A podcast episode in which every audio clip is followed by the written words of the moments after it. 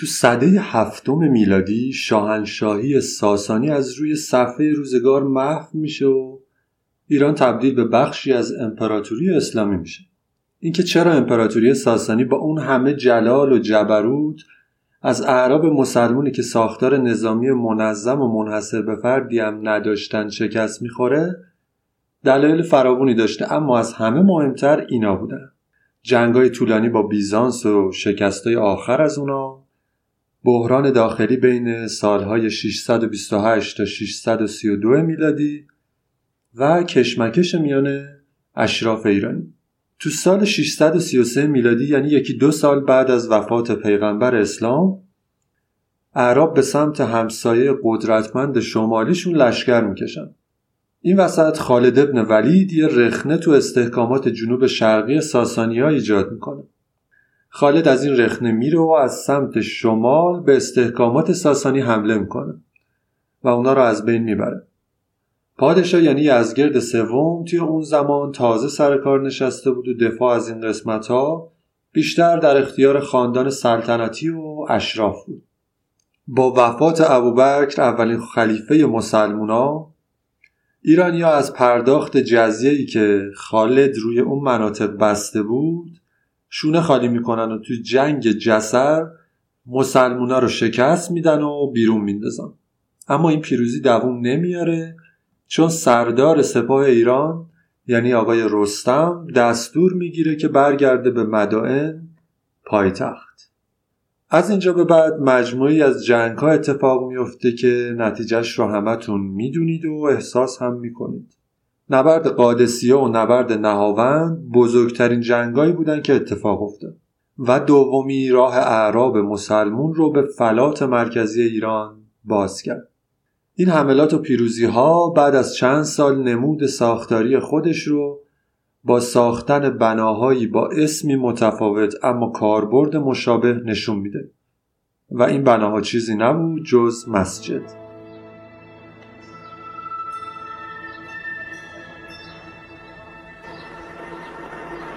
ولی یک چیز کم داره. چطور یه زنگ بذاریم برای خبر کردن مردم. مسیحی از زنگ استفاده می‌کنن. بوخ چطوره؟ مثل کلیمی حبل ولی طبع خیلی خون داره. اون معنویت رو نداره. چرا صدای انسان نباشه؟ همونطور که علی اولین مرتبه در کعبه از آن گفت. رسول الله دستور بدن. برو اذان برو بدن. من؟ تو صدای خوبی داری استفاده کن برو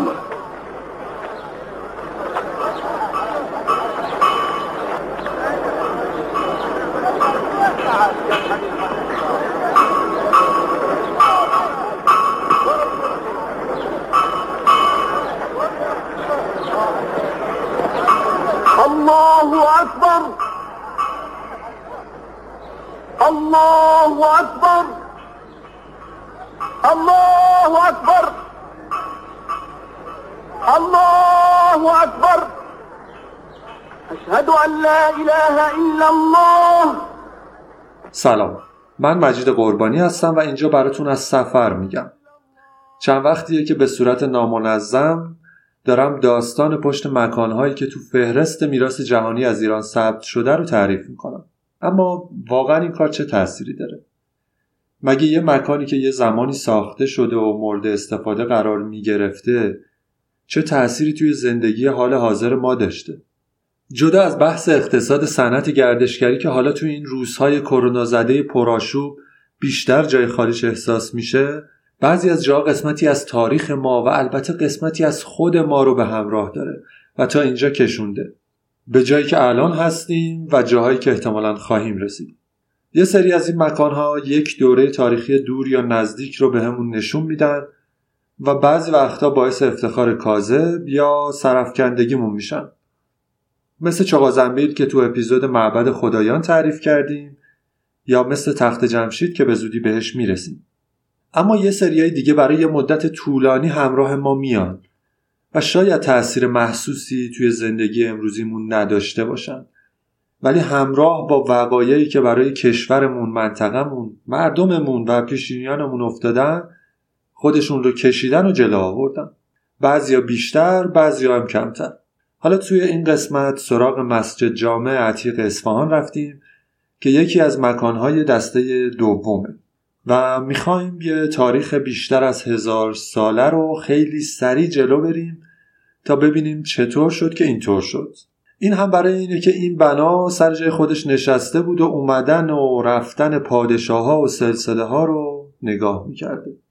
اما اگه بخوایم همه تاریخ رو بازخونی کنیم هم چند تا اپیزود لازمه. هم کار سختی خواهد بود که از آدم تنبلی مثل من بر نمیاد یا سخت برمیاد پس یه سری از اتفاقات رو که فکر می‌کنم مهمه تعریف می‌کنم و سعی می‌کنم تو خلال اپیزودهای بعدی قسمتهای مختلف تاریخ ایران رو توشون بگنجونم. حالا دیگه بریم سراغ این قسمت داستان یک مسجد. آلبوم عکسای قدیم. خاطره های جاودان منو دوباره می‌بره به دیدن نصف جهان. عکسای رو سی و سه پل تاریک و ماتو ضد نور. تو میدون نقش جهان روزای دور. کاشکی می‌شد کنار هم سفر کنیم توی زمان. دلم می‌خواد دوباره باز بریم به شهر اصفهان. مکان جمع شدن مردم تو همیشه تاریخ اصولا جای مهمی بوده. چون منشأ یا مقصد اتفاقات و محل گفتن و شنیدن و خریدن و فروختن داستانها به اونجا می‌رسیده حالا این مکان تجمع می‌تونسته معبد، کلیسا یا مسجد باشه یا کاخ و زمین بازی و قهوه خونه. فضات همه این مکانها شبیه همدیگن و اتفاقات و داستانهایی که در خودشون دارن مسیر اونها رو از همدیگه جدا می‌کنن. مسلمان هم برای اینکه مکانهای جمع شدن و عبادتشون از سایر معابد جدا بشه یه اسم متفاوت روش گذاشتن و بهش گفتن مسجد. و اولینش هم مسجد نبی تو مدینه بوده. خب با حمله اعراب مسلمون به ایران هم به خاطر خودشون که مسلمون بودن هم به خاطر مردم تازه مسلمونی که یا به خاطر اینکه اسلام رو دین بهتری دیدن یا ترس از جونشون یا فرار از پرداخت جزیه مسلمون شده بودن. نیاز داشتن که مسجد بسازن. پس این کار رو هم به سبک اعراب انجام دادن. در مورد پرداخت جزیه فقط اسمش رو یادتون بمونه چون توی اپیزودهای بعدی احتمالا دوباره سرش برمیگردیم. فقط این نکته رو بگم که جزیه مالیات اضافه بوده که افراد غیر مسلمون باید علاوه بر مالیات اصلی به دولت اسلامی پرداخت می‌کردن تا جون و مالشون تو امون باشه. اما قبل از اینکه برسیم به خود مسجد جامع عتیق اصفهان اول شاید بهتر ببینیم اصفهانی که ما می‌شناسیم از کجا اومده و زمانهای قدیم چه شکلی بوده.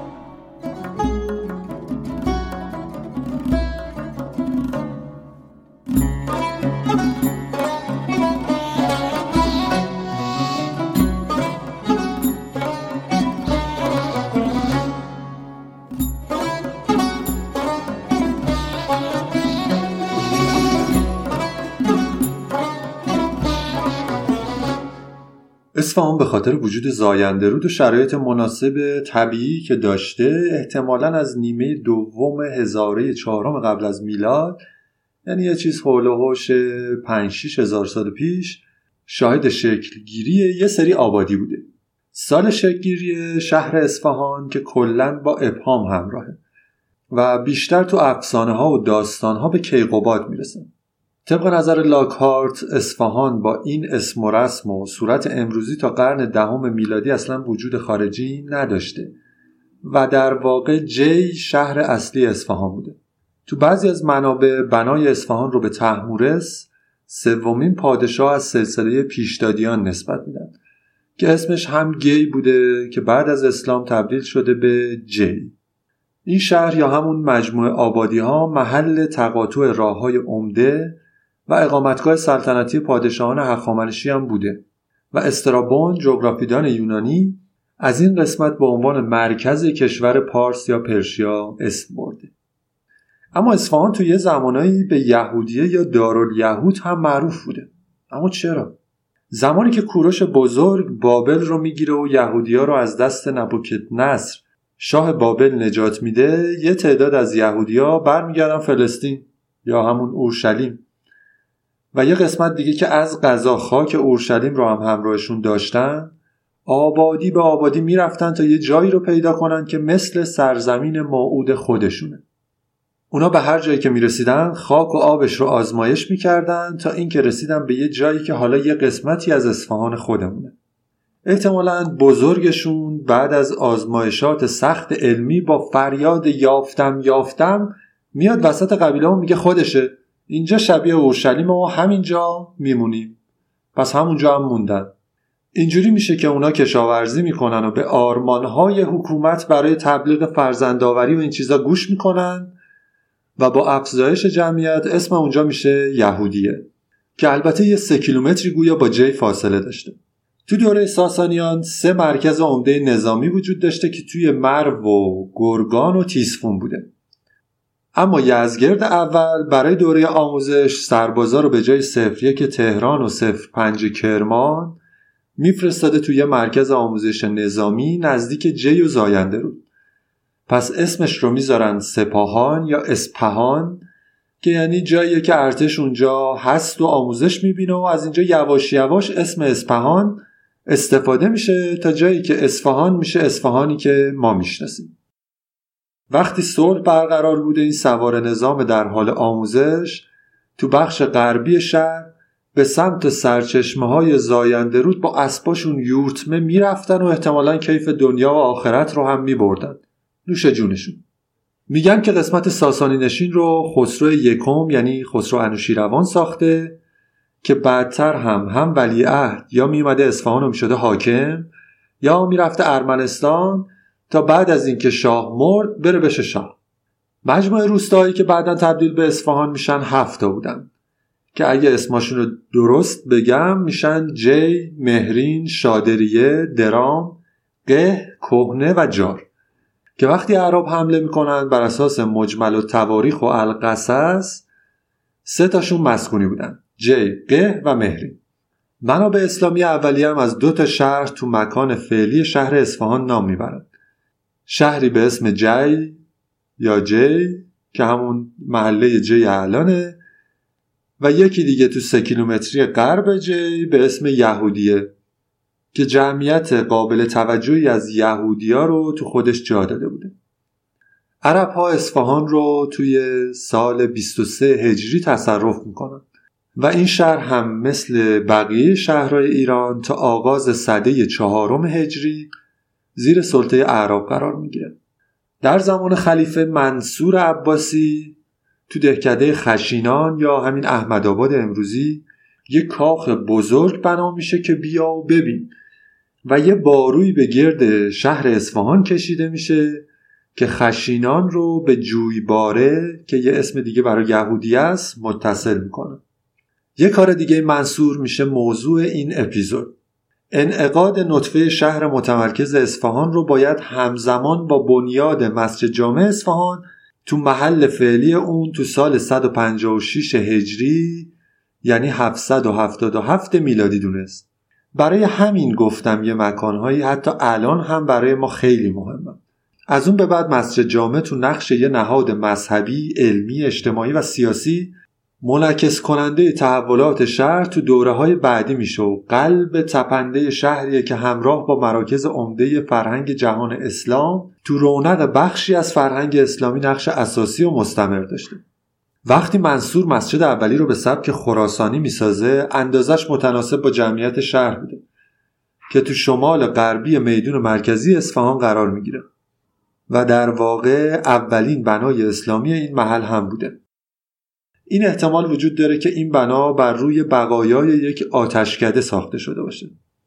این قسمت که بسیار ساده و از خشت خام ساخته شده بود بعدا تخریب میشه و یه سری نشانه های خیلی کوچیک از اون توی حفاریا پیدا میشه. با افزایش جمعیت و گسترش نیازهای مردم و ساکنانش نیاز به ایجاد یه سری تغییرات هم توی ساختمون مسجد احساس میشه. پس معتصم عباسی تو سال 846 میلادی مسجد جامع قبلی رو میکوبه زمین زمینا و خونه های اطراف مسجد رو هم از مردم می‌خره و تو همون مکان قبلی یه مسجد بزرگتر به مساحت حدودا یه هکتار و باز هم بنابر شیوه خراسانی می‌سازه.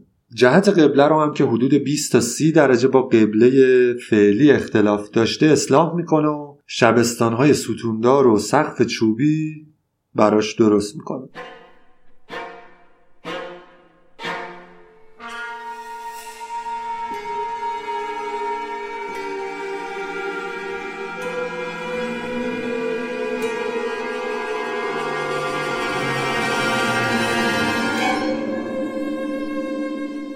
بعد از ضعف تو خلافت عباسی اصفهان به مدت چند دهه درگیر تنشهای سیاسی و رقابت حکام محلی میشه. اما نهایتا با به قدرت رسیدن آل بویه و مخصوصا تو دوران وزارت صاحب ابن عباد که وزیر رکن دوله دیلمی بوده این شهر آرامش خودش رو دوباره پیدا می‌کنه و رونق می‌گیره. مسلما توسعه شهر بر مسجد جامع هم تاثیرش رو می‌ذاره و یه سری تغییرات تو اون ایجاد می‌کنه. یه دهانه بهش اضافه میشه و ستونها هم با یه نوعی از آجر پخته و نقش های هندسی تزئین میشن. این ستونها تو دوره های بعدی کاملا پوشیده میشه و معماری جدیدی جایگزین میشه. اما تو همون زمان ستونهای آل بویه به صورتی متناسب و زیبا و موزون همچنان برپا بودن. گالدری معمار و مرمتگر ایتالیایی به هنگام کشف ستونهای قرن سومی بنا به وجود ستونهای دیگه هم پی می‌بره که سبک ساخت بودن. و مساله به کار رفته توی اونها با بقیه ستونها فرق می‌کرده. اینطوری میشه که ستونهای آل بویه مسجد رو پیدا می‌کنه. با این حال مهمترین تحول مسجد جامع تو قرن 11 و 12 میلادی رخ میده و مسجد جامع رو وارد مرحله جدیدی می‌کنه. این تحول تبدیل شبستان به ایوانه که نقطه عطفی تو معماری مسجد جامع اصفهان حساب میشه. در مورد معماری مسجد جامع شاید بعدا یک اپیزود ویژه و جداگونه در موردش داشته باشیم. این تحولات با محاصره اصفهان توسط توغرل سلجوقی آغاز میشه که بعد از یه محاصره طولانی و سخت دروازه شهر رو باز می‌کنه و برای تمدد اعصاب و تثبیت حکومت احتمالا هرچی می‌تونه رو داغون می‌کنه. اما بعد که پایتختش رو میاره اصفهان و با توسعه سریع شهر مردمی که وسط درگیری ها فرار کرده بودند دوباره به شهر برمیگردن گسترش شهر تو زمان آلبرسلان هم ادامه پیدا می‌کنه اما در دوران ملکشاه و وزیر با تدبیرش خاج نظام الملک توسی بود که شهر به اوج شکوهش می‌رسه.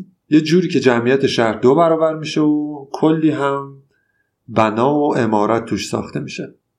اصفهان تو دوران این سه پادشاه سلجوقی یعنی توغرل، آلبرسلان و ملکشاه شاهد پیشرفت های زیادی بوده و روز به روز هم هم پر رونقتر میشه هم پرشکوهتر.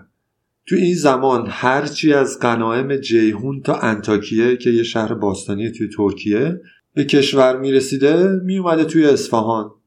پول اضافی ساخت و ساز رو به همراه میاره.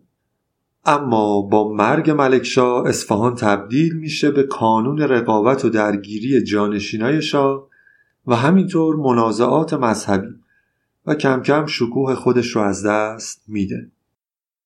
تو درگیری های بین سلجوقیان و اسماعیلیان که خداوندان علموت هم بودن یکی از بزرگان اسماعیلی به اسم عبدالملک ابن عطاش کشته میشه. با ضعیف شدن سلجوقیا اسماعیلیان هم از فرصت استفاده می‌کنن و برای جبران فشارهای حاکمیت و به بهونه کشته شدن عبدالملک می‌زنن مسجد رو به آتیش می‌کشن.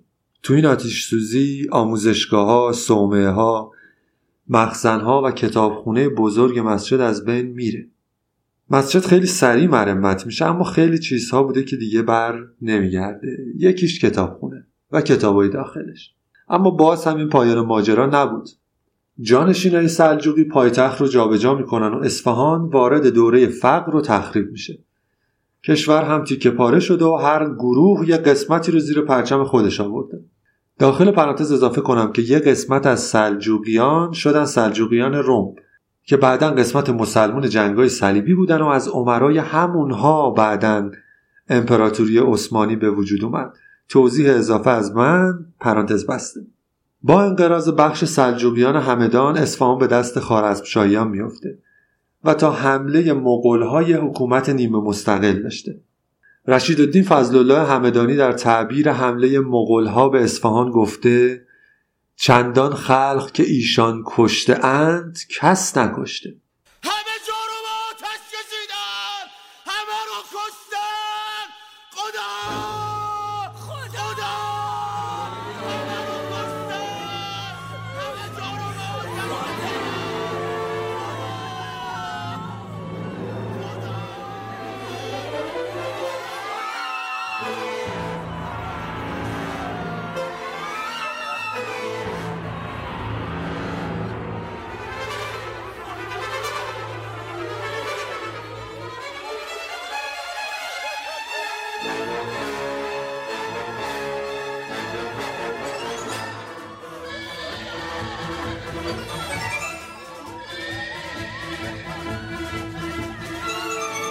اصفهان با اینکه تا سال 633 هجری یعنی حدود 1265 میلادی از حمله مغولها در امان مونده بود به دلیل دشمنی خانوادگی بین دو خاندان معروف ساعد و خوجند بند مقاومت و لنگ و نون خشک رو به آب میده خاندان ساعد حنفی بودن. خاندان خوجند هم شافعی.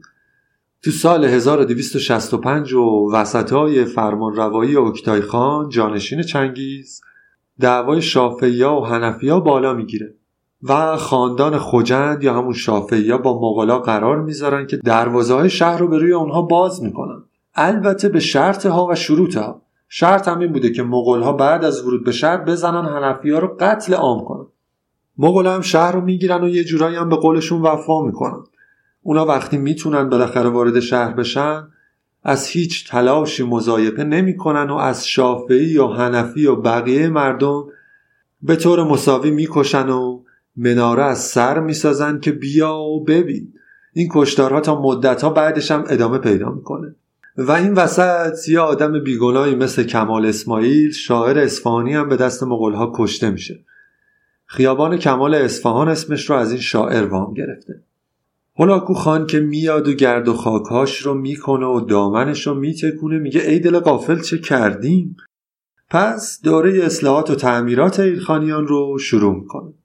تو دوره اولجایتو محرابی تو قسمت غربی ساخته میشه که با بهترین استفاده از هنر گچبری و خطاطی تبدیل میشه به زیباترین محراب گچبری اصل ایلخانی و خب اسمش هم می‌ذارن محراب اولجایتو در مقابل این محراب شبستانی با ستونهای متعدد مربوط به قرن سوم هجری بوده که کمتر از یه نیم قرن بعد این شبستان رو تخریب می‌کنن و یه فضای یه دست رو بدون ستون ایجاد می‌کنن.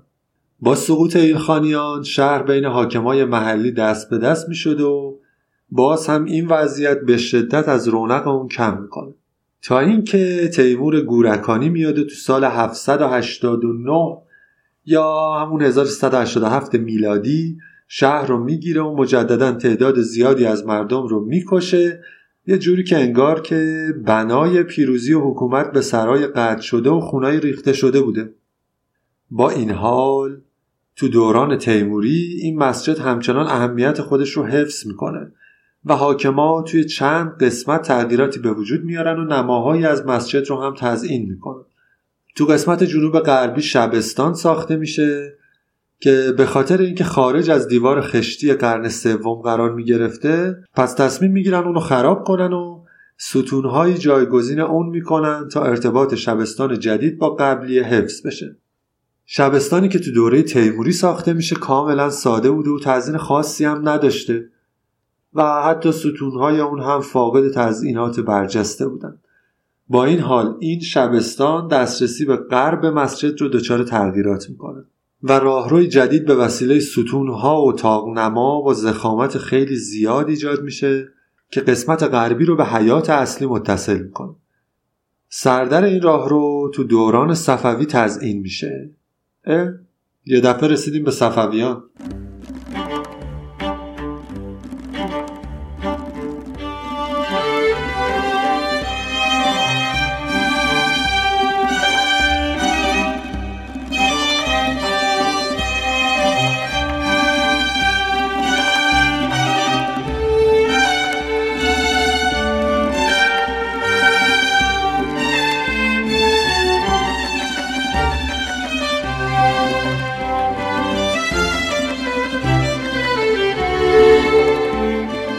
صفویان که قدرت می‌گیرن و توی اپیزودهای بعدی خیلی باهاشون کار داریم بعد از یه مدت پایتختشون رو از قزوین جابجا می‌کنن به اصفهان.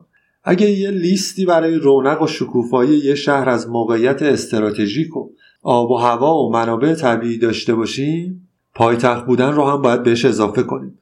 اصفهان که میشه پایتخت حسابی هم رونق می‌گیره و هم انقدر با خودش کیف می‌کنه که اسم خودش رو می‌ذاره نصف جهان. که البته پر بیراه هم نبوده خودش. اما مسجد. تو دوران صفوی تو قسمت غربی مسجد و در شبستان تیموری تغییراتی برای ایجاد فضایی رو باز اعمال می‌کنن که بتونن برای اجرای نمازهای بزرگ استفادهش کنن. و به این خاطر تعدادی از ستونها و دهانه قسمت غربی این شبستان کلا خراب میشه. بنایی که ایجاد می‌کنن پوشش تاق و تویزه داشته و مدخل ورودی اون هم تو راهرو شمالی قرار می گرفته. روشنایی این مکان نوساخته نورسیده چون به حد کافی نبوده. پس یه نورگیرایی توی تاق ایجاد می‌کنن که یکم فضا رو روشنتر کنه. تو دیوار غربی هم یه سری پنجره می‌ذارن که روشنایی رو دو چندان بکنه. تو این دوران مقبره علامه مجلسی هم تعمیر میشه. علامه مجلسی رو یادتون باشه. صفویان همچنین کاشی ها، لوها و کتیبه هایی با خط سلس و نستعلی به زلای شرقی، غربی و جنوبی اضافه می‌کنن. تو همین زمان پوشش ایوان شرقی که مربوط به دوران سلجوقی بوده هم میریزه و جاش رو میده به مقرنس های صفوی. تو بین صفویان تا قاجار هم اصفهان یه بار دیگه محاصره و تصرف میشه. فاتح هم کسی نبوده جز محمود افغان. سلطان حسین صفوی که نمی‌دونم به چه منطق و آینده نگری گذاشته بودن شاه بشه و هیچ هی رو از به تو امور مملکتی تشخیص نمی‌داد بعد از پدرش میشه شاه. میگن سلیمان پدر این شیر پاک خورده به درباریان گفته بود اگه دنبال آسایشی حسین رو انتخاب کنید. اگه به دنبال اقتدارید عباس یعنی پسر کوچیکر رو انتخاب کنید. خب نگم هم که کی انتخاب شد دیگه. سلطان حسین چنان نابلد کار پادشاهی بوده که موقع جنگ آش نظری می‌داده که دشمن شکست بخوره. واسه آش نظریش هم یه رسپی خاص خودشو داشته. آش نظری شامل دوازده تا پاچه بوز 325 تا نخود و 1200 بار ذکری بوده که یه دختر باکره باید روی آش بخونه. بعد سربازایی که اینو بخورن قرار بوده ناپدید بشن و برن دشمن رو شکست بدن. شانس آوردیم که اون موقع Game of Thrones نبوده که ببینم. دست آخر هم با همین روش و recipe تو جنگ گلون شکست می‌خورن و محمود افغان هم که فکر می‌کنه هنوز یه نیروهایی توی شهر احتمالا مونده باشن. شش ماه شهر رو محاصره می‌کنه مردم هم برای زنده موندن هر کاری می‌کنن. و دست آخر هم سلطان تسلیم میشه و ردای پادشاهی رو شخصا تحویل محمود میده و خلاص. آخر عاقبت خودش هم میشه گردن زده شدن تو زندان. از اینجا به بعد دیگه اصفهان جایگاه مرکزیت و پایتخت بودنش رو از دست میده اما اثراتش همچنان پاورجاست.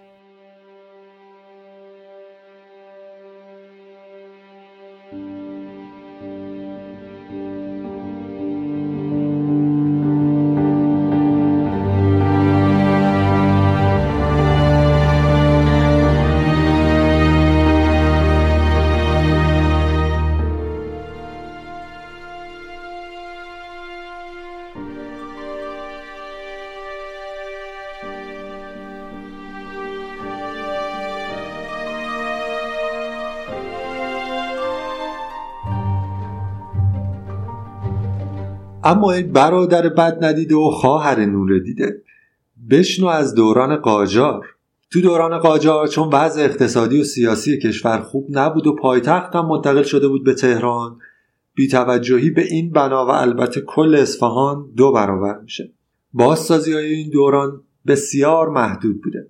تو همین زمان یه سری سکوهای آجوری هم ایجاد میشه که حدود نیم متر ارتفاع داشته و برای ادای نمازهای مغرب و عشا توی تابستون ساخته شده بود. مقبره علامه مجلسی هم که تو شمال غربی مسجد قرار داشته تو همین زمانها دوباره مرمت میشه که البته مرمتش از زمان صفویه آغاز شده بوده. تو دوره قاجار هم حیات قرفه هایی که برای زائران تعبیه شده بود یکم گسترش پیدا می‌کنه نمای خارجی اون هم به وسیله کاشی تزئین میشه و نقاشی های داخل بنا هم دوباره تجدید میشه اما از خود اصفهان بشنوید که تو زمان مسعود میرزا زن و سلطان که دوست هم داشت که شاه بشه و شاید یکی از شانسای ماست که اون هیچ وقت شاه نشد. بلاهایی به سر ابنیه اصفهان اومد که مسلمان نشنود کافر نبیند. مسعود میرزا 34 سال حاکم اصفهان بوده و هرچی تونسته از باغ و کاخ خراب کرد. یه جهانگرد اروپایی که اون موقع اومده بوده اصفهان می نویسه متاسفانه زل و سلطان از خیابان خوشمنظره و فرهاور چهار باغ مالند سایر آثار باستانی چیزی باقی نگذاشته. جدولهای سنگی را پر کرده و هواشی آن را فروخته و نقاشی های تاقها و دیوارها را هم محو کرده است. جای قصرها و امارتهای خالی صفوی را هم با ایجاد مزارع گرمک و خیار اشغال کرده است. هوش و درایتی داشته این شاهزاده واقعا. اما اگه براتون عجیب این رفتارها اصلا غم به دلتون راه ندید که یه نیم نگاه ساده به زندگی و اطراف خودمون تو حال حاضر بندازیم. مثالهای زیادی می‌بینیم که صد سال دیگه اگه کسی باشه که تاریخ این قسمت از دنیا براش مهم باشه افسانه های جن و پری ترسناکی ازش در میاره برای خوابوندن بچه های شیطون. با این حال با به حکومت رسیدن پهلوی رسیدگی به بناهای تاریخی شهر اصفهان هم اهمیت پیدا می‌کنه.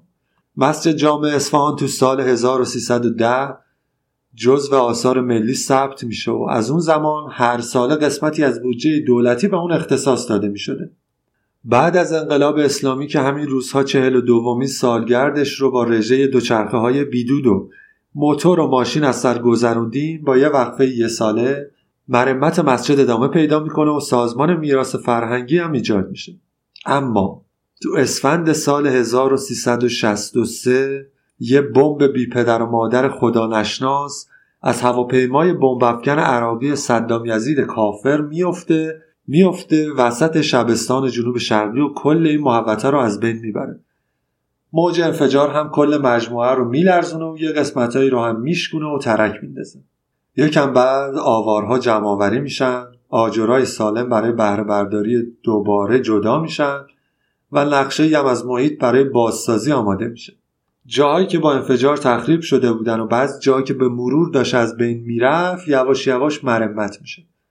نهایتا این بنا تو سال 1390 یا 2012 به عنوان میراث جهانی یونسکو به شماره ثبت 1397 ثبت میشه تا بمونه. معیارهایی که مسجد رو مشمول ثبت تو این فهرست کرده بودن هم معیارهای شماره یک دو و چهار بوده که در مورد این معیارها توی اپیزود ویژه معیارهای ثبت میراث جهانی یونسکو صحبت کردیم. خلاصش میشه اینکه اولا نشون دهنده یک شاهکار از نبوغ و خلاقیت انسانیه. دوما نشون دهنده تبادل ارزش های بشری تو یک بازه زمانی تو یک منطقه فرهنگی از لحاظ پیشرفت توی معماری یا فناوری برنامه ریزی شهری یا طراحی چشماندازه و سوما نمونه برجسته در معماری یا تکنولوژی که مرحله مهمی از تاریخ بشر رو نشون میده که این تاریخش رو یکم با هم مرور کردیم. اما جونم براتون بگه که این پایان ماجرا نبوده و نخواهد بود. مرداد ماه سال 1397 توی نشستی که به مناسبت بزرگداشت علامه مجلسی که گفتم یادتون بمونه برگزار شده. مدیر حوزه علمیه صاحب از زمان یه خبر جذاب و شنیدنی از توی آستینش در میاره که قرار ساخت و ساز دانشکده علوم قرآن و حدیث کنار مقبره علامه مجلسی شروع بشه. از یه طرف دیگه هم مدیر کل اوقاف و امور خیریه استان و اصفهان که بعدا حتما تو یکی از اپیزودهای مربوط به ابنیه صفویه به وقف و اوقاف می‌رسیم اعلام می‌کنه که اداره اوقاف آمادگی کامل داره تا با مشارکت خیرین نسبت به توسعه مقبره اقدام کنه.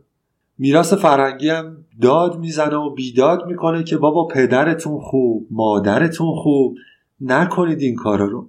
اما بعضی جواب میدن که حریم مسجد خب مشخص نشده اون دیگه به ما مربوط نیست. اما واقعیتش اینه که حریم مسجد تو سال 71 هم مشخص شده هم ابلاغ. و اگه کسی می‌خواد ساخت و ساز و تخریبی انجام بده باید این ملاحظات میراسی در به در رو در نظر بگیره. حالا گویا بزنم به تخته. موقتا از سال 98 کارا تعطیله و اگه یه دفعه خبرش نیاد که یه طور دیگه شده فعلا جای مسجد توی اون فهرست امنه.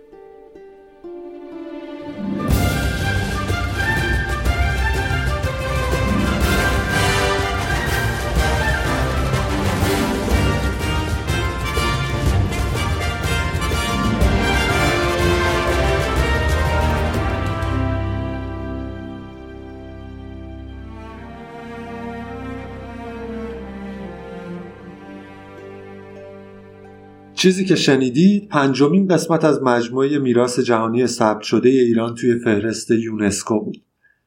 امیدوارم که خوشتون اومده باشه و تراولکست رو هم با دوستاتون به اشتراک بذارید. دمتون گرم.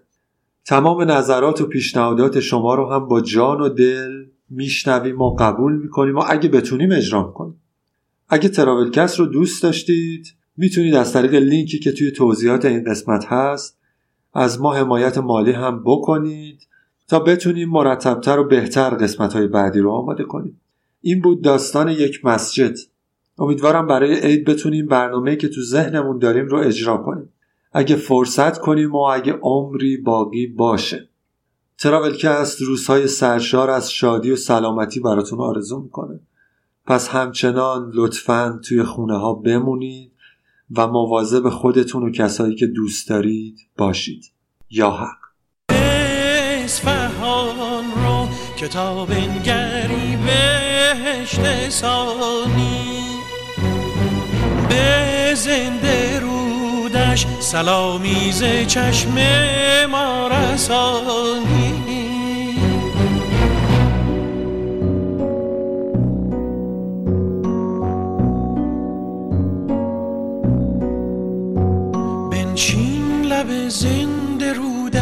که یابی نشانی. از نغمه خفته در گوشه اصفهانی.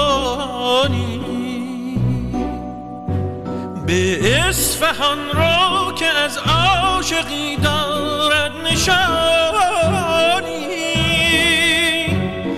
زنده رودش سلامی ز سوی ما رسانی. نگینی بر انگشتر دنیا عقیقی به بازار تماشا. برخیز و بیا با غلال را تازه بین به چار باغش عاشق تو کو بی وفا بگیر از لب شیرین سراغش. خاک زرینت شهر دیرینت ملک مهرائینت باغ نسرینت آب شیرینت فصل فروردینت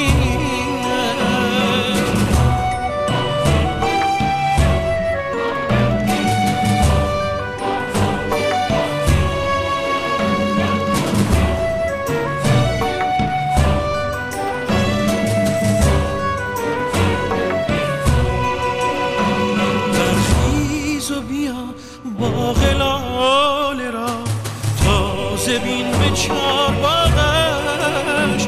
عاشق تو کو بی وفا بگیر از لب شیرین سراغش. فرش آین رو شهر جادو در تو پنهان نقش جهان تاق رنگین کمان باغ مینو. راحت جان قلب ایران.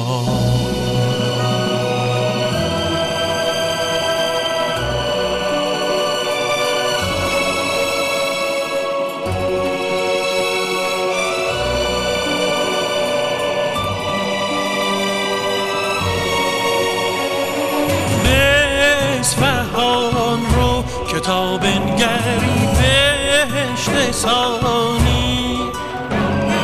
به زنده رودش سلامیز سوی ما رسانی.